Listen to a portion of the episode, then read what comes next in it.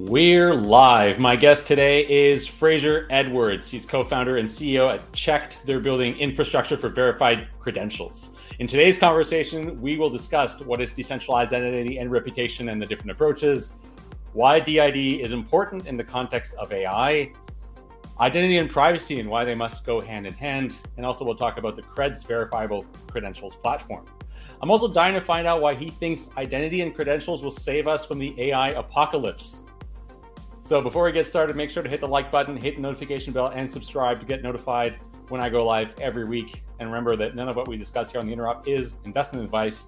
And if you enjoy this content, please consider staking with us. We're validating on Evmos, Quicksilver, Osmosis, and Juno. Just look for Interop in the active set. And I hope you've booked your tickets for Paris this summer for Nebular Summit. I'm freaking excited about this conference. Fraser and his team will be there, and they're also sponsoring. We're very happy with that. It's happening on July 24th and 25th. It's two days of technical talks about Cosmos, IBC, and the interchain. No panels, no bullshit, just tech talks and workshops to get your minds going. The second batch of early bird tickets is still up. There are still early bird tickets available. You can get those at nebular.builders. My guest, Fraser Edwards, is coming up next, right here on the Interop.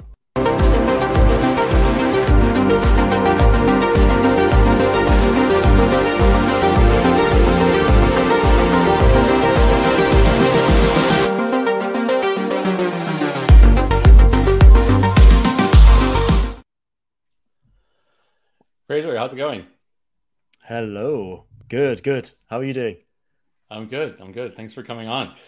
Yeah, so we are going to be talking about DID today. It's a topic that I've been kind of following for years, you know, and I it's a topic also that lots of people have been working on for years. And and I almost want to say like here's another guy working on DID, but I hope you're going to solve the problem, uh, the sort of the issue of DID and um, and seems like Cheqd is uh, is sort of you know ticking all the boxes there to you know get some uh, to, to to get DID sort of in um, in the hands of people in, in ways that are actually useful for folks. Um, but before we dive into all of that, yeah, tell me a little bit about how you became so interested in this topic. Cool. Yeah, yeah, love to. And uh, I guess to to reiterate what you said there, like yeah, we really hope that that's the bit that we're solving, and we're going to actually break this wide open. So that's that's really what we're here for. Um, so yeah, really, like I um, I kind of left uni, went to work at Accenture, and just bounced around tech for a while. So went through things like biometrics, a little bit of AI when it was still just like machine learning. Um, went into like blockchain, CBDC stuff, um, like cross blockchain payments, all that kind of stuff, and then fell into SSI maybe like four or five years ago. Um, SSI decentralized ID, and uh, I just I don't know, just like it felt natural in terms of like being, it's almost like a backlash against like being able to like having all that data siloed off where you can't use it and you can't do anything with it and it's locked away from you. Um and but i think the the real thing for me was seeing like demonstrations of the tech and seeing like how smooth the user experience was and what it could impact. So it, it was a weird thing of like i bounced i was changing technology maybe every year and a half while i was there. And then i landed on this. I was like this is cool and i think it's going to completely change like the data paradigm around the world across everything and it's just waiting just waiting to come through um, and it also felt that there was like that slow wave of like people being like oh i don't like the fact that all my data's with like facebooks and googles like i want to have more control so it felt like there was a bit of a like, I don't know, a philosophical like wave coming that, that was ready to anchor onto. And then um, I, the the real thing that got me into it though was I was uh, I ended up leading a program like a project where we were trying to do um, self sovereign decentralized ID for international travel like aviation, and so you like digitize the passport, it would go onto your like mobile, you'd bring your boarding pass in there, you'd bring anything else that you need, and then you'd share it in advance to like all the touch points on both sides of the journey on in the air in the airport and you do the entire journey based on biometrics. Like you'd share everything in advance, so you'd have the control, and then you'd walk through. And that was just like so one, it was like such a big vision and transformational, but the user experience was awesome. Like it was so good. Just like whenever we showed it to people, like, oh, this is how travel should work. So I think that was that was kind of where I fell into it, was just like mostly a bit of a philosophical wave, but also just like loving the user experience when you see it done right, um, which is something I hope we will go and execute on creds as well. Yeah, the the um, the promise I think of of DID is so is so vast, and there are so many use cases that this this concept or even the standard, because there is a standard, we'll talk about that a little bit, um, can solve or can can be applied to. And people in crypto have been talking about these use cases for about 10 years. So, uh, you know, back in the days when I was running this um, this uh, enterprise blockchain company in, in France and around 2016, you know, we were talking about leveraging DID to do KYC and this sort of thing. And like this, these use cases have been kind of floating around since forever. People have tried to do it. And like, this is the thing, right? Like, you know, a digital identity to one KYC to solve them all, and you could just kind of take that KYC yep. token and move it to a different place. And trust me, I'm, not, I'm, I'm starting a fund right now, so I'm right in the middle of like all of this kind of process of doing KYC. But um, but it hasn't really materialized, and and I, I wonder why. Like, what do you think are the um, are the big barriers for real decentralized identity or or digital identity? Sorry, we shouldn't confuse DID with yeah, decentralized yeah. identity, although it can be its digital identity. Why why hasn't it taken off in the way that we would hope to? Yeah, I'd, I'd say it's probably three things. Um, I think one of them, like you, you gave the example of KYC, and the reality is, like up until very recently, and it's still only just coming through now. The regs aren't there. Like the the regulations and legislation is not there to allow you to go down that path. Um, that's changing, like now, but it's one of those things that like everyone was trying this like five to ten years ago be like this is the one to solve. But it's like well even though the technology worked you just couldn't sell it because like from a regulatory standpoint it was dead on arrival. I think the other thing is and I'm realizing now this might be four points rather than three the other thing is that um, everyone was going after these like super super high assurance use cases so going after like passports driving license stuff that like you need regulatory clarity you probably need the governments involved like it just it's super hard stuff that takes a long time.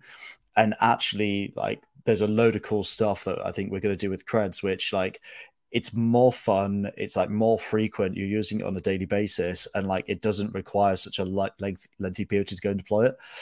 The other two things i think are like um all of the like all of the DID, like decentralized ID, like positioning has always been focused on individuals and giving that that power back.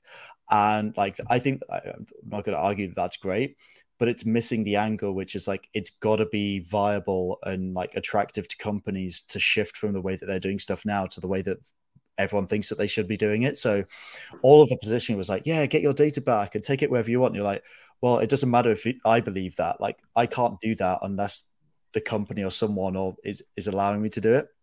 And then the final one, which is really closely related to that, is like making that commercially viable. So that's the bit that Cheqd was founded to do, which is like incentivize people, like incentivize whether it's a company or an individual to release that data to whoever the subject is, and then like collectively share in like the value of that as it moves around.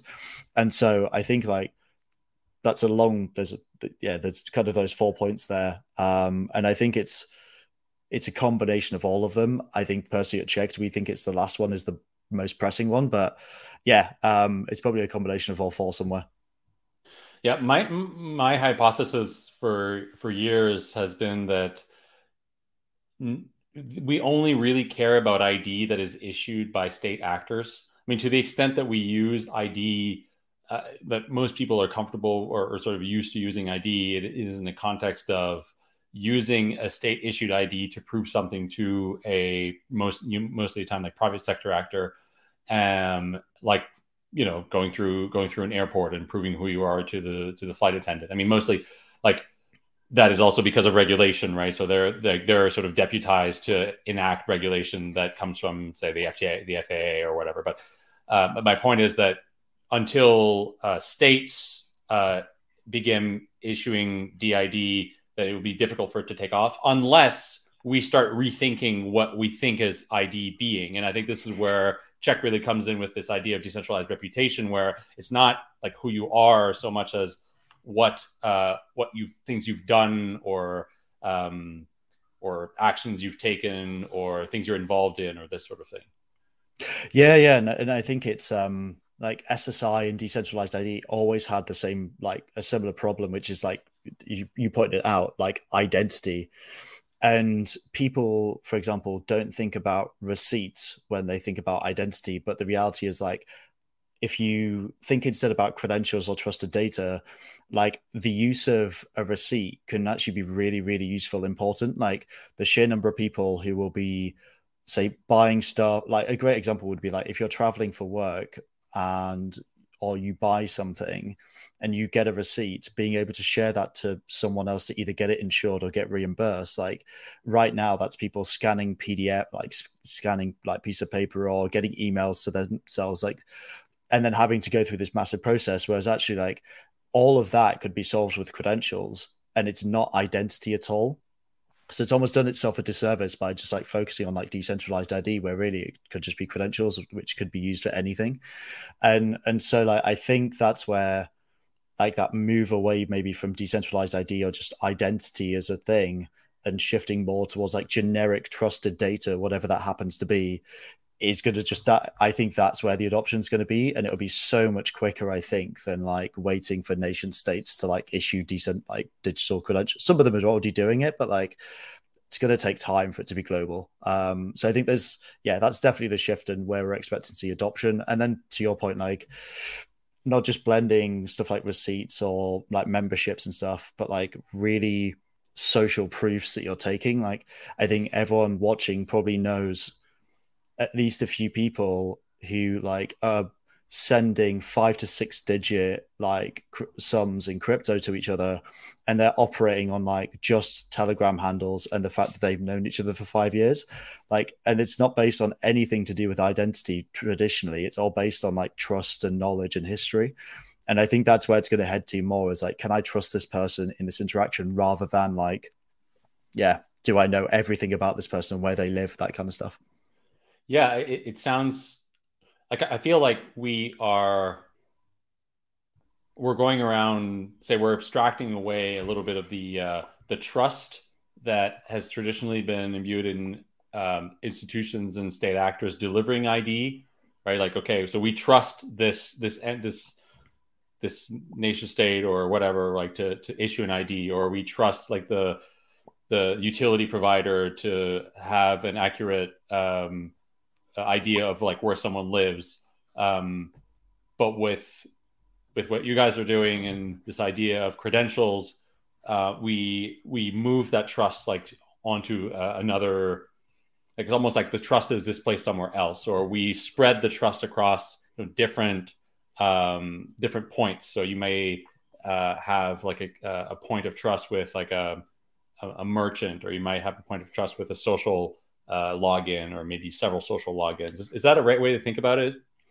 Yeah, yeah, absolutely. Um, I think it really comes down to like that decentralized part of it. Is you, to your point, you're getting that trust from different anchors. So rather than it like in the KYC example, it's typically coming from the fact that your like passport or driving license. Anchors is the, the word I was looking for. Yeah. yeah, yeah, and then like you're then shifting that to multiple anchors. So one of the things we want to get through with creds is like having almost every project, every DAO, like at least in Cosmos and probably a lot wider, issuing credentials to people that they can then go and take elsewhere.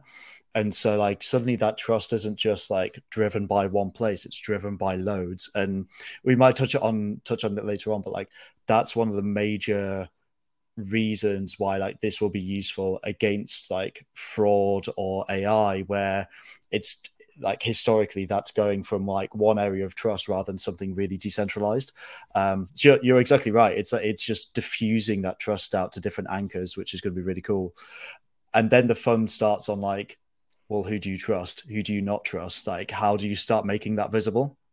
And there's ways to do it but it's like that's the fun stuff. Um it's, it's kind of we'll touch i guess maybe touch on it in a bit but like where you start getting into decentralized reputation scores, that kind of stuff, and like who cares about what, how that gets tailored, is it dynamic, like who chooses like these things independently, is it on a peer to peer basis, which we think it is. Like, yeah, that's all the fun stuff that like I think is coming along in the next couple of years.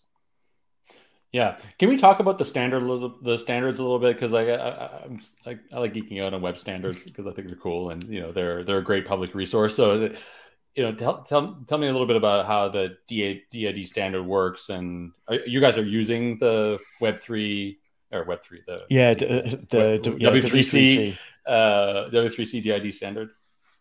Yeah, yeah. Um, so like for those that don't know, like D- DID gets used like pretty it gets used for a couple of things. Um, so you've got like decentralized ID, but DID also stands for decentralized identifiers. And what that basically is is like a uh, almost a, a, representation or an identifier um, that can be used for for kind of two things. Um, you typically will have like a public did and a private did. Um, is is how a lot of like decentralized ID works. And the idea with the public did is it's more like it's something on Ledger. It's typically associated with like a company or an organization or a DAO. So something that has like a structure. And then off Ledger, like peer to peer, you can have decentralized identifiers again. And what you can use those for is like I can identify myself to you via this did, and I can share some credentials to you, and then I can go off elsewhere, and then I'll have a completely diff- different did so like and if i share completely different credentials to that person those two people can't collude. They've got nothing about me that like brings that identity together. So you can kind of maintain your privacy a little bit better that way in that like there's no unique identifier bringing it all together. But the um certainly like at the ledger layer the public dids like we use the w3c data model. Um and i think there's like w there's the sorry the standard there's also, I think, about to be, and this is like an area that Alex from our team is way better than I am. Um, there's a W3C uh, VC um, standard coming out as well. Um, I think that's it's either in draft or like going through, and so I think maybe that's a point that we missed. Like I missed earlier in my four points. Like the other thing has been that like the W3C did like did standard only I think was approved last year as a standard. So there's despite all this work, like it only was last year where it actually got put through. And then there's all this other stuff like these like um, verifiable credential models. Um, there's probably going to eventually be one around like revocation and how you manage that. So it's it's like it's also super early days in terms of like how the technology stack is going to work out and how all these things fit together. Um, every single year there seems to be like a new implementation or a new standard that's coming through. Um, so it's also i think a little bit like the crypto sphere in terms of like everyone is experimenting and figuring out what works. Um, but yeah it's the fact that like that's now a standard is super helpful to just coalesce around. Yeah no that's cool. I didn't realize that it had only come uh, become a standard last year because uh, I know that, that, there's been working groups for for many many years, but I, I guess I, yeah. I, was on the page a while ago, and it, it, had 2022 up there, so should have figured yeah. that. Uh, yeah. Cool. Well, let's um let's dive into Cheqd a little bit. So for for those who are not familiar with Cheqd, what what is Cheqd? Uh, we we know it's a Cosmos chain. You know, we uh, we we know that it deals in decentralized identity and credentials. Um, yeah, explain to people what what it is and what you guys are building here. Yeah, absolutely. And I'll I'll kind of refer it back to like the problem that like that I think has stopped adoption going as quickly as it should have done. So the the founding story of Cheqd is that myself and Ankur at the same time as we were delivering stuff like big ssi decentralized id projects we were also doing like loads and loads of sales um, into enterprise. And pretty consistently we're hitting the same wall which is like the tech's amazing. This is really cool.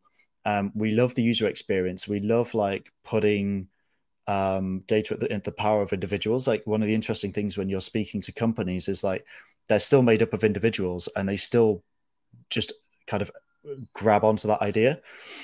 But the bit where it always fell down every single time was like, where's the money? Like, how do I make money from this? Like, if I have to spend, let's say it's half a million putting the system in and all of this happens, like, what's my return on investment? Where does that come from?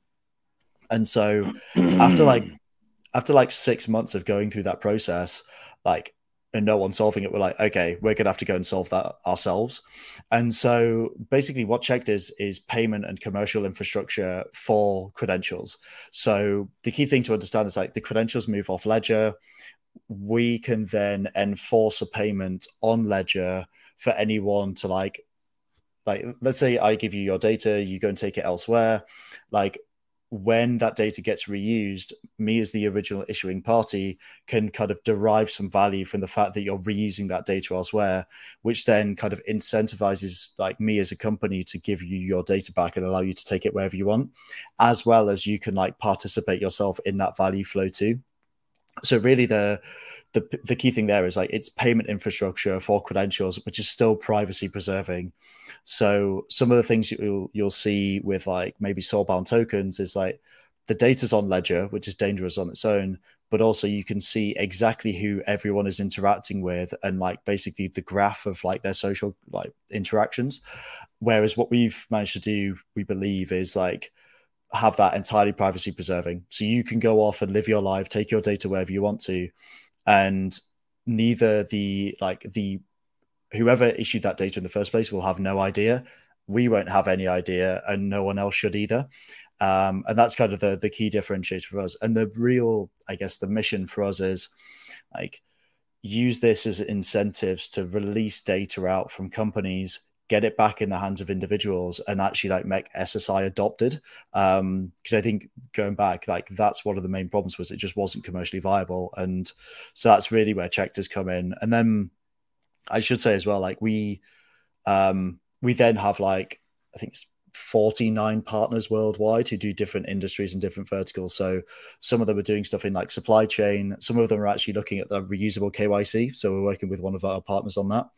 Um, God, so if anyone is right now, yeah, ex- exactly. And I I know exactly what the process you're going through. It's horrific. Like, and especially just every single time you're opening up another account, and just to labor the point as well, you're probably I would imagine you're probably finding in certain scenarios you're like going through the same onboarding process with different companies, but they're actually under the hood using the same company as a supplier.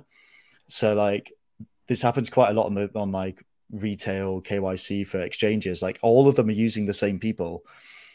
So you're just you're just it's insane. The whole thing is insane. It makes no sense. Yeah. Yeah, no, I mean, currently, my I mean, what we're going through right now, and I don't know how interesting this is to people, but in the process of onboarding, you know, service providers, law firms, etc. But it, it's not only just doing like KYC for one entity; it's doing KYC for you know all the entities that go up to the beneficial owners. And and there's like a couple of layers there because we have holding companies etc you know and, and and it's a, such a mess. Like i've got a whole like notion document that i just share with everyone that has probably i don't know 70 pdfs attached to it you know like something crazy like that right? Um but yeah it's it's it's a mess. And like i and, and you know, this is this is like a, a very unique use case right? But even just for uh, for KYC, like opening accounts at exchanges and things like that, you're right. I mean, like how many times have if you opened an account at some exchange or some fintech bank or something like that, you like you recognize the same interface. This is, this is the exact same interface. You've done this process before with the service provider. They have the information, or at least they verified it. And because of uh, because of compliance and and sort of the the burden put on the financial sector and financial institutions to uh, to make sure that you are who you say you are, you're not you know, laundering money or whatever. Um, there that that burden is so high that every single company that is going to interact with an individual or company is going to want to is going to be incentivized to to do that work again and again and again until we you know have strong enough standards or um, you know sort of regulatory you mentioned just sort of like regulatory backing uh, or buy-in of some sort of rubber stamping you know system that allows your identity to be verified once and then you know, carried over into the, different realms. Yeah, and the, the good thing is, is it's actually coming through. Um, so that is changing. So like um, the company that we're working with is is more focused on like individuals um, and reusable KYC for individuals, but like they're speaking to a load of people across the US and then wider. Um, and that's really cool to see. Like it is starting to change. Um, and there's things like EIDAS. Um, I can't remember what the acronym stands for, but it's basically like yeah. European European identity. digital signature and identity uh, regulation. which I yeah. also don't remember what it stands for. but yeah, but that's but that's yeah, but that's like that's coming in across Europe, and like that's suddenly giving all this clarity that like yes, it's happening. Like this is absolutely coming, which is so good. Yeah, it's just going to take but, time. You know, the thing with eIDAS is that it, it it it exists in theory, but it doesn't exist in practice. Uh, and yeah, you know, I, I live in France, and I mean, like, I'm a strong proponent of digital signatures and eIDAS, but the but mostly, you know, if you show up with look if you have if you're working with a company that doesn't within their processes isn't going to accept a digital signature even if it's a binding signature you're, you're giving them a document that they've essentially sort of signed on their end and you've digitally signed it they may ask for wet signatures. And there are yeah. also and i mean like these are edge cases right? But like for instance in germany if you're doing any sort of thing that has to do with transferring shares between a comp like if you're selling shares something like that the law requires wet signatures and notaries will hold you to it i've done this and so yeah you know it's um it's it's insane. Like we've um we've had something similar where um we've got a holding company. We've been at like there's there's four three or four board members. Um we've been asked to like sign this document and eh, to your point they're like wet signature and we're like none of us live in the same country like how the hell like we are we literally going to have to get the same piece of paper and courier it around the world to like just yep. to get this done it, it's insane it is absolutely insane of course, um, of course, you're going to do that, right? Oh, yeah, or fax like... it. You know, maybe we need to get back to the faxing. um, there's um, yeah, sorry, go on. No, but uh, so I, I, want to talk a little bit about about you know this this this idea that digital identity you know, go so turns into digital reputation, and I think in, in crypto in the last couple of years at least there there has been this um, well like pro- projects or products that are building uh, these kind of reputational credentials. Uh, a lot of times it's i think it's in the context of daos right? So you want to um, be able to identify you know members that are you know having sort of virtuous behavior with regards to the dao. So it could be like staking tokens or it could be voting in governance or you know participating in discord or whatever. Um, and, and that i think starts to paint a picture of how this decentralized reputation thing could work. Um, so it you know, and I think coming back to your earlier point also about you know how we're we're sort of decentralizing or to some extent spreading the anchors of trust, right? Instead of having one anchor of trust, we're spreading those anchors of trust across across different um, you know domains and and sort of you know third parties. But like the, the question here is, you know, with regards to if you think of if you think of identity like reputation as identity, we have an example of that, and that's China's social scoring system. Yeah, uh, and and how closely those two things are tied.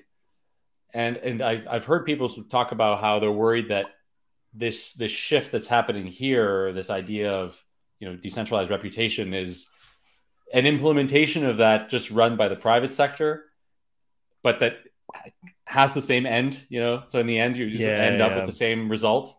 Um, yeah, sorry, that's like that's a lot, but for for context, maybe maybe addressing that and how, yeah, how you see this playing. And out? it's and it's important. Like it's it's probably one of the most like potentially dangerous and dystopian things that like that could happen. Um, so I think a lot of it is like is based on the architecture of how you design the stuff. So a great example is like all of the stuff that we're building, all the data lives off ledger, and you decide what you share and who to.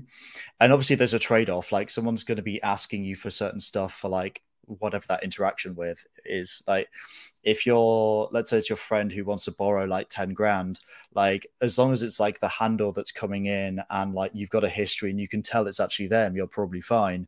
But then if it's like, I don't know, an exchange, they're going to want to move off that and they're going to have like KYC data. So, I think that's where like it's the the decentralized reputation side. I think if you're putting something that's universal and you're putting that say on a ledger, that is where that is scary um, because like anyone can see it. It is completely visible to everyone. Everyone can operate off it. Um, and you have no control on what feeds into that and how it's perceived. Um, and so, like, it's one of the dangers where, like, if people are using uh, soulbound tokens, for example, for identity, like it's super dangerous because you could start profiling people based on like what they hold that is public. Um, and so that's one of the reasons why like having this data off ledger in private is like super important. And then it comes down to like like um like peer connections, I guess. And I think uh, maybe the best way of articulating it is like making sure it's truly decentralized. And what I mean by that is that like the whole stack is like you can move bits about, you can move that around wherever you want to. And there's nowhere where there's like a single source or record of what is going on that is visible to anyone else. Like if you're writing that to a ledger, if you're making all of that public, like that is a problem. Whereas what we focused on is being able to like have peer-to-peer interactions where you're sharing different data to different people. And theoretically, like if I was interacting, say, with you and I was doing it over like Twitter and I shared some credentials over that channel, but then I shared some completely different credentials to like uh, Eduardo, our head of marketing, like YouTube wouldn't know, like you wouldn't be able to tell that you wouldn't be able to collude basically. And you could each, right. each ask for completely different things based on that interaction and so you you could be scoring like even though it's kind of a reputation your it's like a reputation for that interaction rather than your reputation as a whole. So like a good example would be like my reputation at work versus how credit worthy i am. Two completely different things and neither of those things should be completely like should be public in the same realm. They should only be public when i decide to share them. So i think like the the really the big the big thing this comes down to is like architecting it properly making it yeah. so that like it's individuals deciding what they share how much they share who to and also that they can tear that down afterwards if they if they want to pull it back so like they can share some credentials and be like probably wish i didn't share that and then just cut the link um so when we roll creds out that'd be one of the things that like you'll have links that will have like sets of credentials tied to them. And one of the features we'll go on to like later on the line will be like breaking that link so that no one can see it anymore. So they've even if they have the hyperlink, they can't get anything from it. Um, and that's but, but to your point earlier, like it is it's so crucial we get it right because if we get it wrong, like it's a dystopian nightmare. Um, I think mm. the the good thing for us is because we're going privacy first and peer to peer first, it's almost impossible to build that up and go wrong based like as long as we maintain those principles and, and that direction. So let's let's walk through how this works. So uh, i mean maybe from the perspective of a of a user that's sharing credentials that's using Cheqd um, can you describe a use case uh, that that that may be relevant and maybe also helping understand how how that kind of transaction flow works right? When you're sharing credential and how someone verifies it, etc. Yeah, great, great. Yeah. So um, let's use like an example of like, let's say someone has worked for like a DAO and then they want to go and apply and get like a, or maybe they've actually been working for like let's say they've been working for an influencer or a DAO, and then they want to go and apply for a job with like a specific project to go and do something for them. So in this scenario, you'd have like the original DAO or the influencer would have like a public did. So that would be on Ledger. Everyone can see who that is. They like all of that is visible who that organization is. Um, and then the the next bit would be like the DAO could issue say like um, a credential to the to whoever that person is to say like this person works for us. Like they represent us currently. This is what they do. Like this is their role. And they can like maybe add some stuff onto that of like what their seniority is like what capacity they're they're employed in like and just stuff like a title. That person can then share that credential to whoever they want. So what's happened there is like the um the credential's been signed by the did or it's related to the did um, of the the DAO. The data then goes completely off ledger to to the individual, like it's stored in a private wallet that they hold on like their mobile or like in some whatever storage they want, maybe on something like Storj, ceramic, like anything there. Um, what they can then do is share that credential onto someone else. And so in this scenario, like let's say that they've been employed by this DAO, like um, they've done great work, like they've even got like an employment, like a review that says like they're awesome at what they do, they can then share that credential onto like a prospective employer to be like, look, I've done all this work for this DAO. They like here's proof I was employed and proof that I've like executed well. And what happens is when the like receiving organization receives that data, they can check who originally signed it. So they know that they've got it from the right person and that it was signed by the right DAO in the first place. And they can check that against the ledger and what that means is the if the let's say the individual is working for like multiple DAOs and maybe influencers, they can pull all of these from different places and then start sharing whichever ones they think are relevant. So let's say it's a guy who's like got a mix of front end dev and is a pretty good like UI designer, and he's applying for like a, a dev role or like or let's say just the UI role um, or UX UI designer role he can just share the credentials that are relevant. So he can like collect all of them himself, have them in like in a wallet, and then whenever he goes elsewhere, he can start sharing the credentials he thinks are relevant, and then build them up over time. Um, so the key thing there is like basically the, individual is completely in control of like what they're sharing in that scenario. And yeah, the project or DAO is going to ask for like, oh, could you share me stuff to back this up? And that's on the individual to like decide if they want to meet that criteria or not. Um, cool thing there is like you can combine them from so many different places. So what I'm looking forward to seeing is like, I know people taking their Crew three or Zealy reputation from Cheqd and maybe be, be able to go into a different DAO and be like, look, I can prove I'm a, a, legit person and I'm a good actor because I've done all this other stuff for another project, um, and be able to move that around. So that's the kind of like the flow. But the, the key thing at all times is like the, the person is at the center and they're the ones in control and they're the ones who control their privacy as well. Like that's the almost the key maxim of all of this is like we've got to keep it centered around that.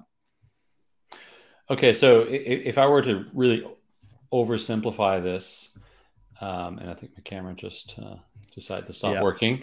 Uh, we'll fix that in a second. If I were to oversimplify this, uh, thanks Sony for selling me a camera that can't stay on for 30 minutes. Uh, yeah, the the idea is that with with Cheqd, the the credentials are off chain.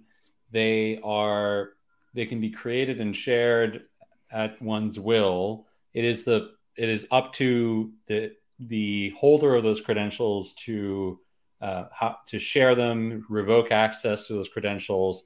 Uh, what the blockchain does itself is it allows any party to verify the issuance of credentials uh, by essentially being, I mean, maybe, maybe this is not the right term here, but a, a sort of register of yep. Uh, of of of of, um, of signing authorities. So, you know, we may even oversimplify this even more and say it's kind of a decentralized certificate authority. That's that's a perfect analogy. Um, and actually, to your point on like registry, um, you'll find that like a lot of people for for networks like ours that maybe don't have the payment side of things, they call them VDRs, um, and I think that stands for verifiable data registries, and that's exactly it. And to your point, like it is very very analogous to like decentralized uh, PKI and certificate authorities. Like it's it's re- like conceptually like spot on.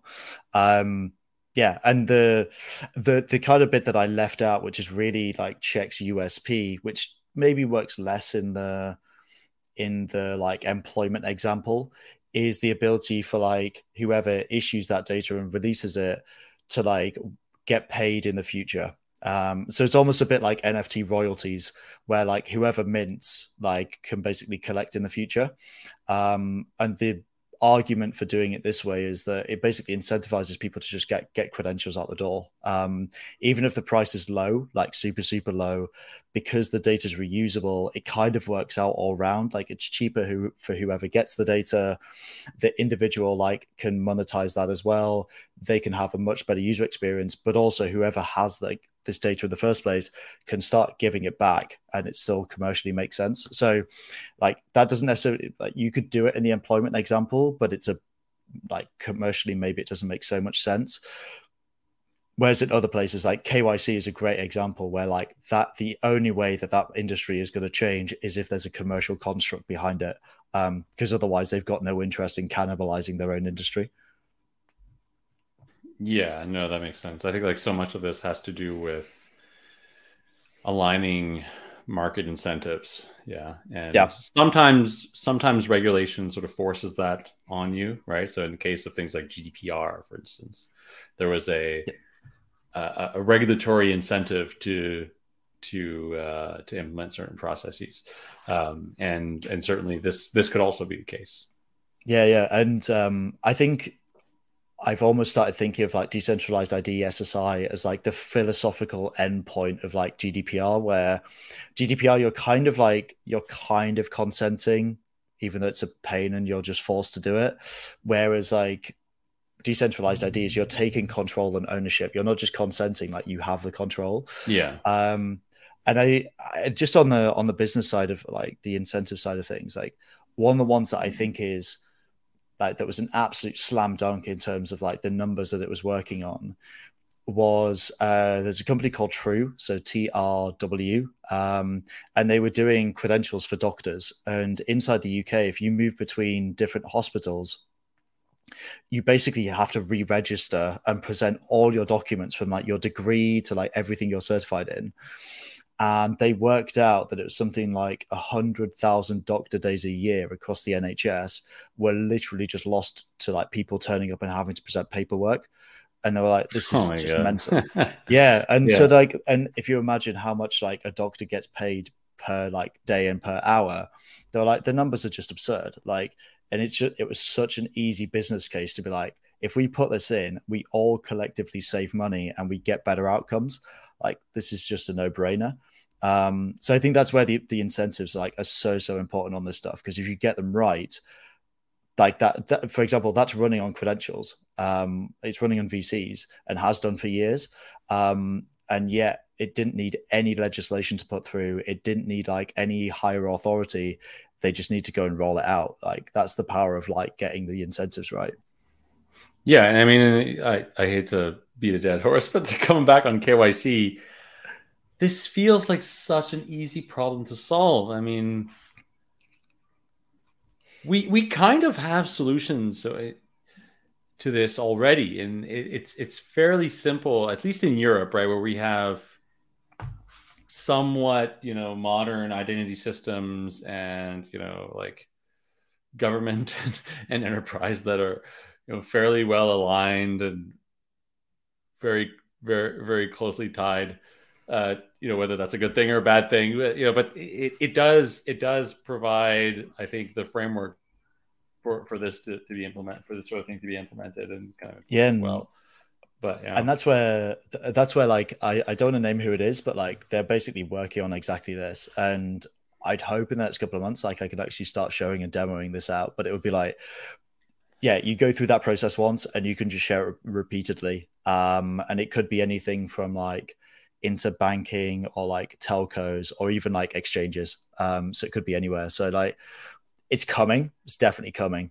Um, and so I'm looking forward to the point where like actually start showing this stuff off because to your point, like everyone knows it's there and it's possible. It's just like just give me it as a solution. Like that's the gap right now. Yeah. So let's let's talk about the privacy aspect a little bit. And, and you guys actually, I'm going to spoil it. I think this is probably going to be the talk that you're giving at Nebular. You're talking about you know zk zk credentials and using uh, using zkps in the context of credentials. Um, can you describe how you're using zk to well i mean to to to implement something that i think is like uniquely important, uh, very very important to to to to identity, which is to be able to keep one's data private and um, and, and and also I think there's another aspect here that I'd like to ask you about is how do we use zk to uh, to infer information about one's ID without revealing the ID. So this you know this age old yeah. prove that you're over 18 without giving me your your date of birth sort of thing. Yeah, exactly. Um, and I think probably one of the most unusual things about what what we have is the zks are off ledger so um like on ledger basically there's no personal data. There's a good reason for that and it's like everything we spoke about before. So what we're using is basically zks off ledger for um basic the proofing side so or the sharing side. So if you if you think of that triangle of like company or organize like organization, individual, organization again, like this second leg is kind of like the proofing or sharing part. And that's where like ZKs come into their own. So you you kind of alluded to it already of like being able to prove age, that kind of thing. And I've got like an inbound like email in in into us that like I think is perfect as an example, which is um it's a company that wants to put people through like basically they have to onboard people and take them through almost like a KYC like process. But then after that, they don't want to either hold that data and they only want to know certain things about an individual that that individual shares. It's a really unusual use case, um, at least like the thing that they're doing. And so what they're looking at is like they want an individual to be able to prove that they're like say male over the age of 30 and have a potentially a specific um, like employment or job title. And so they don't really care like they don't they don't want to know like date of birth um, and they don't want to know a bunch of other stuff. Like they don't even they're not for example interested in even the company that the person works for. They just want to know like job title. And so in that scenario you can start using zk where you're like i can prove that i'm over the age like over a certain age without exposing anything about like the um the sorry anything about my like date of birth or like having to even send like you could also do this thing where like you don't even need to share like let's say a full driving license or a passport you're just sharing the fact that you're over 30 with the fact that it's like coming from a, a trusted source and then you can also share like a credential which proves who you work for but all they'll get is just the job title. And so you can, we call it like selective disclosure. So you're just reducing down the data that you're actually sharing across to the other side to the bare minimum that's required. So the example that's always given like, for for um, sets of disclosure ZKPs is like going into an off license and buying like booze or cigarettes or um, uh, a lottery ticket. That's the one that's always given, but it has so much other like use outside of that. You can use it for pretty much like whatever you want. So um, that's basically it's being used for all all of the bad things. we we joke about it being people shouldn't uh, be doing. yeah, we, we genuinely call we call it the degenerate use cases. Um, yeah, yeah, yeah. The degen use cases, but they the, the, the yeah that's that's what it's there for, and I think another example which is more like web3 crypto focused would be like if you're a dex or an nft marketplace or you're doing an airdrop prove you're not from the us like because that's the jurisdiction that everyone is concerned about and you don't need to know like that person's name you don't need to know their address anything really about them you, they just need to be able to prove that they're not a us citizen and therefore you can interact with them in that way and mm. I think that's a that's a hard a... one because proving you're a something is one thing, but proving that you're not a U.S. citizen. So a lot of people, you know, know that I'm Canadian, but they they don't know that I'm French, and a lot of people know think that I'm French, but they don't know I'm Canadian. So, you know, it, it's it's uh, it, and even even in the context of you know to other nation states, so pe- people get passports uh, while their other, other country doesn't allow them to get second passports, and so that's like much harder to do, I think, than simply proving that you are of a certain. Oh yeah, yeah. It's it's a it's definitely complex. It's um I think what I like about it is it's a bit more, I don't know, substantial or like I don't know, a bit more Web three than walking into an off license and be like, I'm definitely above the age of 18, um, which is the one that's always given out. So that's, the, I think the cool thing about it as well is that you can using that employment example from before, you can t- take data from like as many places as you want, like different credentials from different, completely different issuers and creators, and bring them together, and then like issue and sorry, and then select which bits from each one. So you could take like five credentials, take five attribute, like an attribute from each credential, and then no one else sees the rest of whatever else is in there. And so that has the potential to be really really powerful because you're just you're reducing the data down to exactly what's needed um it's why I, I uh, don't know if you do this but um I, I use strava for cycling and now they've started cutting off like the last eighth of a mile in terms of your location. So it, if someone sees your rides, they don't know exactly where you live. Um, yeah. And I think it's likely to be the same with like things like Uber, where like it is helpful to not always be exposing where you live. Um, there's obviously horror stories that you hear around that, so it, it's enabling yeah. that kind of thing. Yeah, no, that that's interesting. And um, with with regards to the the zk stuff, um, you you mentioned in in conversations we've had before that you talked about Penumbra, and I wonder, are, are you guys working with them, or, or are you leveraging their their uh, their chain, or I mean, with not I mean that they're launched yet, but are, you intending on leveraging the chain? Um, I don't think so, but it's something where like you just don't know what's going to get built out. Like we've we've got um we've got a separate team that is um so this isn't our team. This is like one of our partners who's looking at um bringing credent like bringing credentials on Ledger in a privacy preserving way, so you could say interact with a Dex or a liquidity pool or like whatever you want, and bring that credential in. So that could be like collateralized lending where you bring something off ledger on ledger that then allows you to say reduce the collateral that you need to post and i think that's where as more stuff like, like obviously secret's been around for a while but like secret penumbra um i think I need to remember how Anoma works, but like starting to combine all these things together. Nobody knows how Anoma works. but Even Anoma people yeah. don't know how Anoma works. um, exactly. So like, but like it's a true zero knowledge project. I love that. Um, so be able to bring all these different like parts together. So that's where like I don't want to name check them yet, but like I think they're about to start unveiling what they're doing and how they're going to do it. And that could be something that I absolutely see, like where ourselves, this partner, and someone like Penumbra start working on, like, okay, for Penumbra, what would be interesting to bring on as a credential that suddenly enables something you weren't able to do before? Um, so I don't have an answer yet, but I'd love to in like the space of six months to a year, where it's like, okay, let's go combine some stuff and see how it works out. Cool. I'm I'm also going to spoil uh, your. Well, this isn't this isn't set in stone yet, but probably what will be your your your your workshop at Nebular, which is about Telegram and, and Discord, um, and uh, and preventing spam. So, can, can you explain how uh, we can leverage Cheqd to to uh, to uh, prevent spam in Discord and, and, Telegram. Yeah, and that's um yes, that, and that's really where like cred, like we're kind of launching creds and bringing that into beta um, over the next couple of weeks. So that's really closely related to that. Um, and the idea behind creds was was kind of two streams. One is around like learning and engagement, and the other one was around protecting people.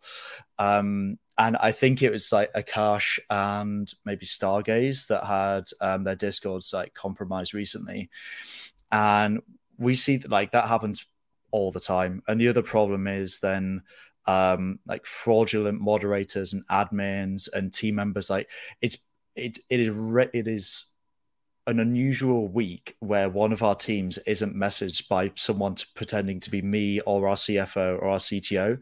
Um, and that happens all the time. And everyone jokes like, oh, like, why do they do this? It's so obvious. The reason they do it is because it works. Like people fall for it and they do this all the time.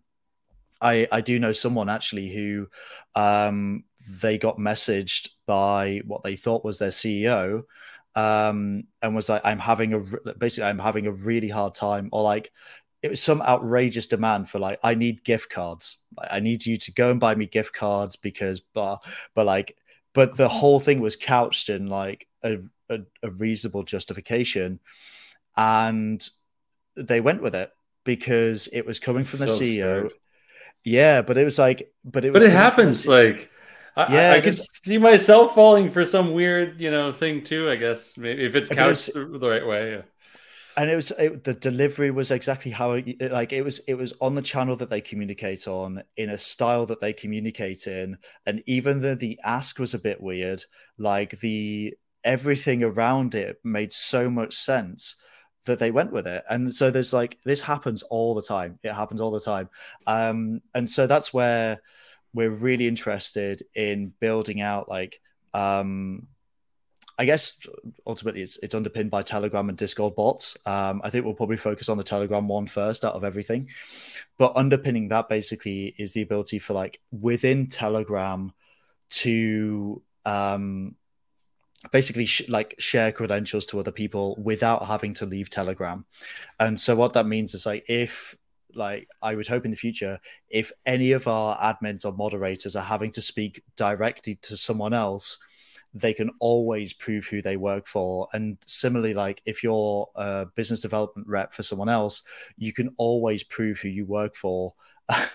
Yeah so that's uh, matt our community manager who has to deal with this on a daily basis. Um, and and that like he's here in the chat. For for those listening he's here in the chat and we're just putting he says hello he says 100% goodbye scammers. Hello creds yeah exactly. And so this this happens all the time. Um so this would be let's say um like matt's a great example. If like Cheqd issues matt credentials to prove that he works for Cheqd what his role is like and he's still currently working like obviously like especially with ambassadors and moderators like there is turnover. And then whenever he interacts with someone in dms like he can prove to that person who he is without like that person needing to step out. And we can mm. also do that for like bd reps in terms of like when they're just messaging someone. I, I don't know if any, anyone watching is aware of this but like all the exchanges have like um, like verify endpoints now and like pages where you can enter telegram handles so you can check like they can check who people are. So like it's it's going down that yeah exactly. So uh so matt's just saying there like he had apparently i asked him for uh 3bnb last week and that happens so regularly. And so basically all of that to say that um we're going to be like rolling this thing out where projects, organizations, whatever, can issue credentials and then you can share them inside Telegram. The really nice thing about Telegram is because it has a web view, you can actually do the entire experience without having to leave. Um, so you like. I could share credentials directly to you. You wouldn't even have to leave Telegram to be able to check who I am. Um, and it just adds like that layer to start protecting people um, as well as like doing things like potentially gating Telegram, um, sorry, Telegram groups. Um, and the final thing to say is like one of the reasons why that's so important is we were speaking to another um, another layer one, and they were just like they've had to turn off DMs in Discord because it was just it was the way that people were getting compromised left, right, and center. And so you're like, yeah. you basically have broke. You've had to disable one of the functionalities of Discord to protect your community. That like so, I think basically it's it's a mix of like one side's very much going to be like learning and gamification. The other side is going to be like let's start protecting people and stopping the amount of scams happening because it's just it's rampant, um, which yeah. is which is a shame. So so this le- this all culminates on on your hot take, which is the uh, the AI uh, the AI revolution and um, or the AI apocalypse. Sorry. yeah. which yeah. Okay, depending from which point of view you're looking at it, it might be the same thing. But um, yeah. So how how does Cheqd prevent us from heading into the AI apocalypse? Yeah, um, and I think I, sh- I should be specific there. So, like, obviously, AI is great for so many things. Like, for creds we've been using midjourney to generate images. Like it, it works perfectly um, it works really really well. And so it, it's got some great uses but at the same time it is so good at generating just like either fraudulent data or helping people submit fraudulent data or creating things that like don't make any sense or like that you can't attribute.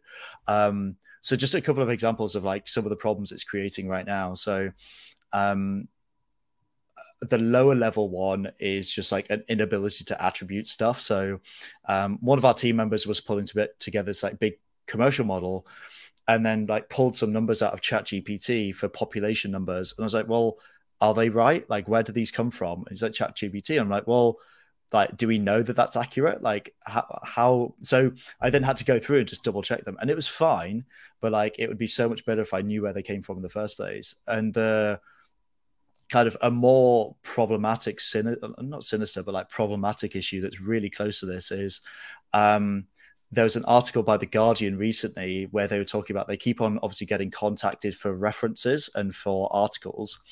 And someone had got an article out of ChatGPT that was supposedly written in the Guardian by one of their uh, authors or one of their writers.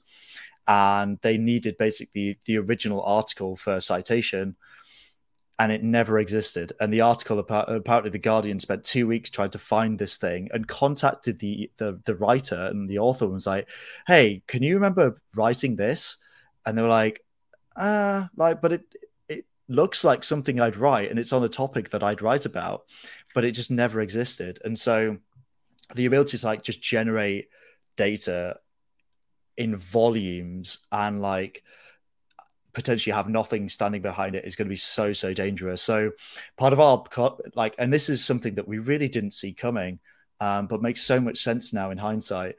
Is like all the value that's historically just been given of like everyone talks about like the data economy but i think that's now going to shift to what we're calling the trusted data economy where like you need to know where that data comes from you need to know whether it's trustworthy and i think and also the the whole like not a bot. Like i'm not talking to someone who is pretending to be someone else or something that's entirely artificial. And so that that is where like i think Cheqd and creds is going to really come into its own. So like creds mostly for the not a bot scenario like prove that you are legitimate you've got a history like you can do that in any which way that you want and move that between communities.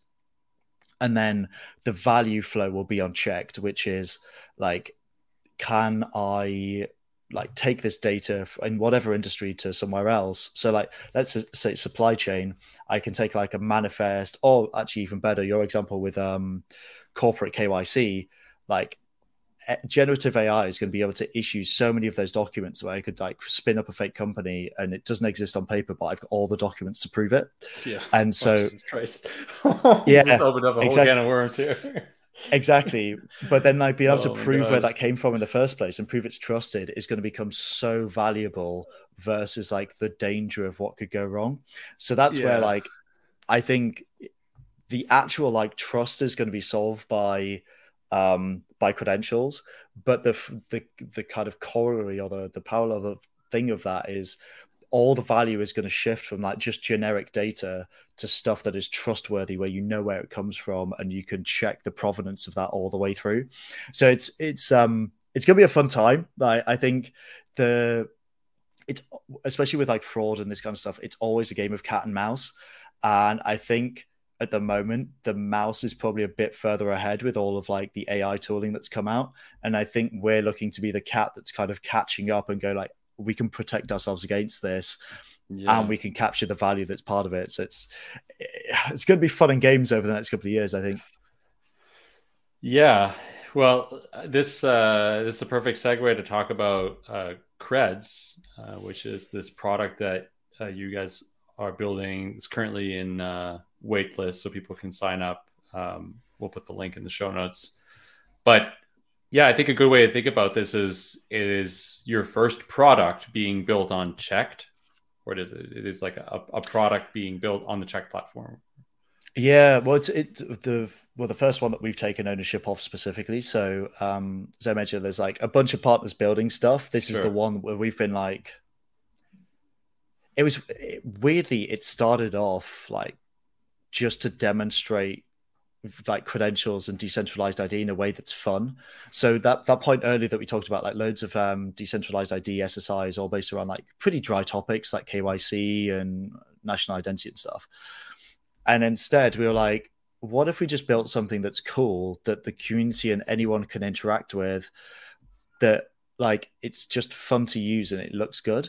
Um, and where it kind of grew to was when we started fleshing out we're like oh well what type of credentials would we use like how would this all fit together then we started speaking to other people and other projects and like oh like i'd want to do this too like i'd i'd want to issue this credential and we've had everything from like I, I can't give that example because it would be so obvious who it is.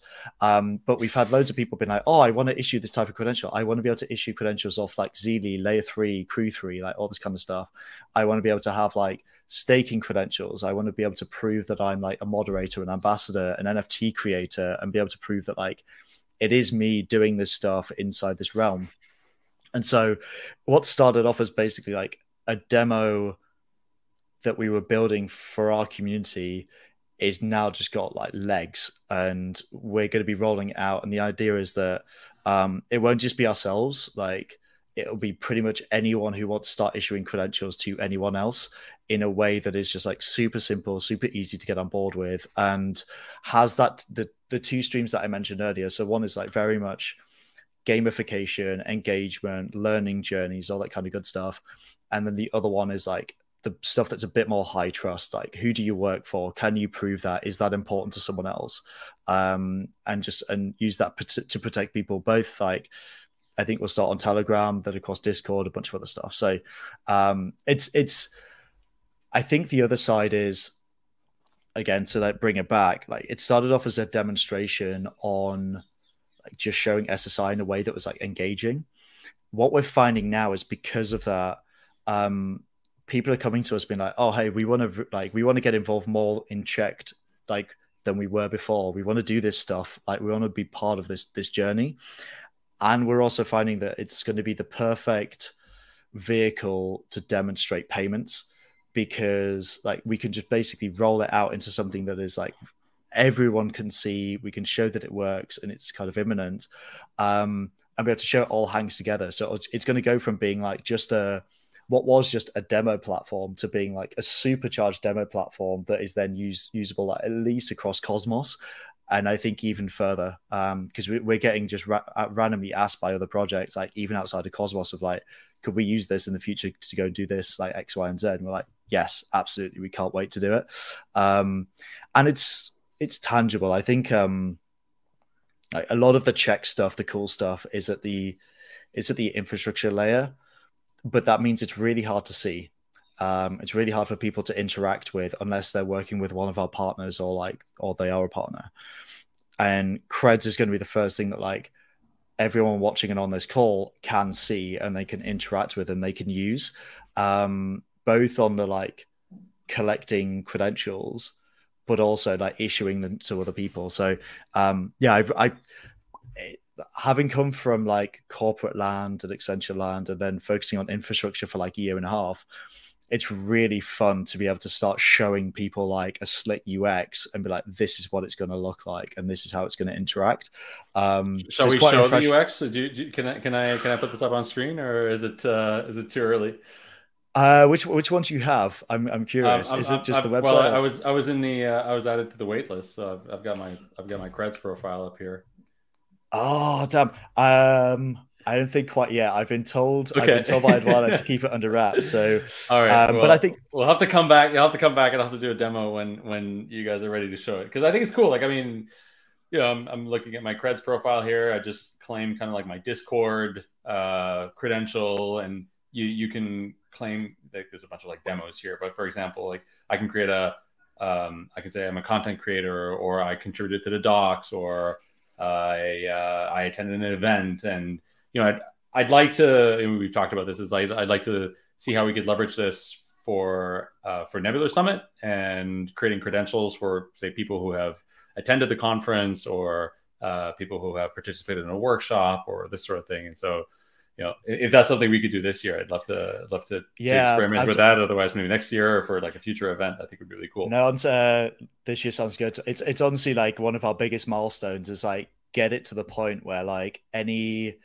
I know, anyone running workshops theoretically at Nebular could issue credentials to whoever attends, and then those people, if they want to go off and like I don't know if it's the first time they've interacted with Cosmos and then they want to get and go and get like a junior dev role with a project, be able to show that they went to that workshop and they went through that journey, execute successfully, yeah.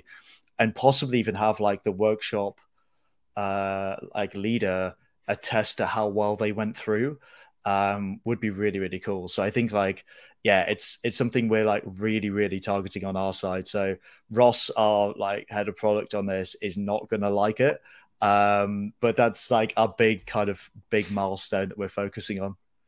Cool. Yeah, and I, I, mean, I think for the podcast too, there could be some interesting things to do here. I mean, I, have been wanting to do like POAP type things for a long time, and this this is an idea that we've had at Epicenter for years that we've never implemented because at Epicenter we we have this really kind of cool artwork that we we generate for every every um, every guest. And it could be cool to have kind of a credential you know there there's kind of an, a, a, precedent to this. And uh, og's will remember the let's talk bitcoin uh, you know shout out to adam b. Levine. Uh, let's talk bitcoin um, uh, token.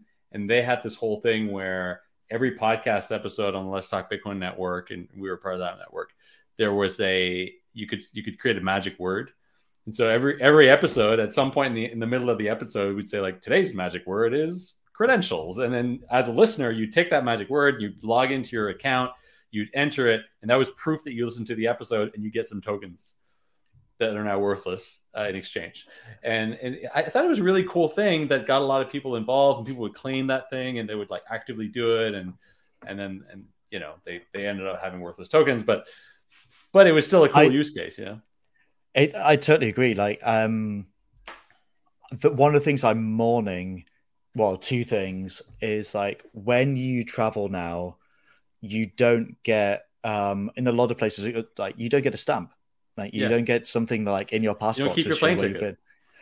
Yeah, like you don't get that anymore. And also, yeah. um, like if, if you're going to like gigs or concerts, like all that kind of stuff, like yeah. you don't get that anymore. They used I used to love being able to go around like museums and find what they were putting on the tickets because like it was always cool. It was always something unusual and different. And the same with like um I've still got like festival t-shirts from when I'm like I was 13 to 18. I did Leeds Festival five years in a row. Like I've yeah. still got those t-shirts and I've still got the tickets, but like and that's the kind of thing that I'm missing collecting now. You, you just can't get hold yeah. of them and be able to replicate that into something that's like still privacy preserving. I just have them for myself. I'd love. Um, it would be so so cool to have that because it's it's gone missing. This whole shift to digital. It's like great. We're using yeah. less paper, fine, but like I want something that's equivalent. Like I want to be able to take something like somewhere. Yeah, we we like as humans we we love to collect things, uh, whether whether physical or, or digital, uh, and certainly um, this is um, this is one one solution, I think. Yeah, and there there are many other uh, platforms that are. When we we talked about POAP, of course, like they're they're taking a different approach, but I think all of this stuff um, ends up quite being quite useful for tons of different use cases, including the collectible use case. Yeah, yeah, I, I totally agree, and I think just going back to what you said like a couple of seconds ago, which was like the stuff that you were thinking about with like Nebular or Epicenter, I think it was like what you could issue. That's been honestly the most fun with creds is like taking this out and be like, look, this is what it looks like. This is what the interface like. And everyone being like, oh, what if I could do this? Like, what if I could add this stuff in? We're like, awesome, because we've never thought of that before. Um, there was one like I'm not going to say who they are, but they were like, "Oh, I want to use this to dox myself. Like, I want to use this to like show who I am in real life in a way that is like available and I can express it. Yeah, and in a way that like I can also shut it down afterwards, like if I don't like where it's going. Um, and I can take that back, and no one's actually got the data to use like on my behalf. So it's a it's been such a journey of like seeing what people want to use this stuff for in a way that we just it's basically it's grown legs in a way that is fantastic, but we just weren't like we were hopeful, but weren't exactly expecting it. Great. Where, where can people? Where do you want to send people to learn more about uh, creds? It should be, you know, are you looking for people to build on the platform? Are you looking for partners to integrate creds? Here's your chance to shill all the links. Yeah, absolutely. So the the best one is really is creds.xyz. Uh, so C R E D S dot X Y Z. Like that's easily the the best place to start. Um, you'll find a wait list. Like get on that. The amazing. Um, and the the plan is that um, over the next couple of months, we'll be opening this up. Like it'll be available to like everyone to go in and collect. Um, what we'll then do off the back of that is open up the issuance side. So that won't just be people being able to go in and collect stuff it'll be projects being able to issue credentials out or like left, right, and center, create new ones, explore, like merge them all together. Um, and then on the Cheqd side, just head to like uh, cheqd.io um, and then navigate from there. Like that's that's probably the best place to start on those two. Um, but I think if if you're kind of watching this and you're looking for like getting your hands on credentials, creds.xyz is the best place to start. um, that's going to be the really big thing. Excellent. Fraser, thanks cool. for coming on. It's been a pleasure. No, likewise. It's been awesome, and uh, looking forward to like opening this up and being able to show it off properly. Um, it can't come soon enough. Yeah. See you at Nebular. Absolutely. Absolutely. Cheers.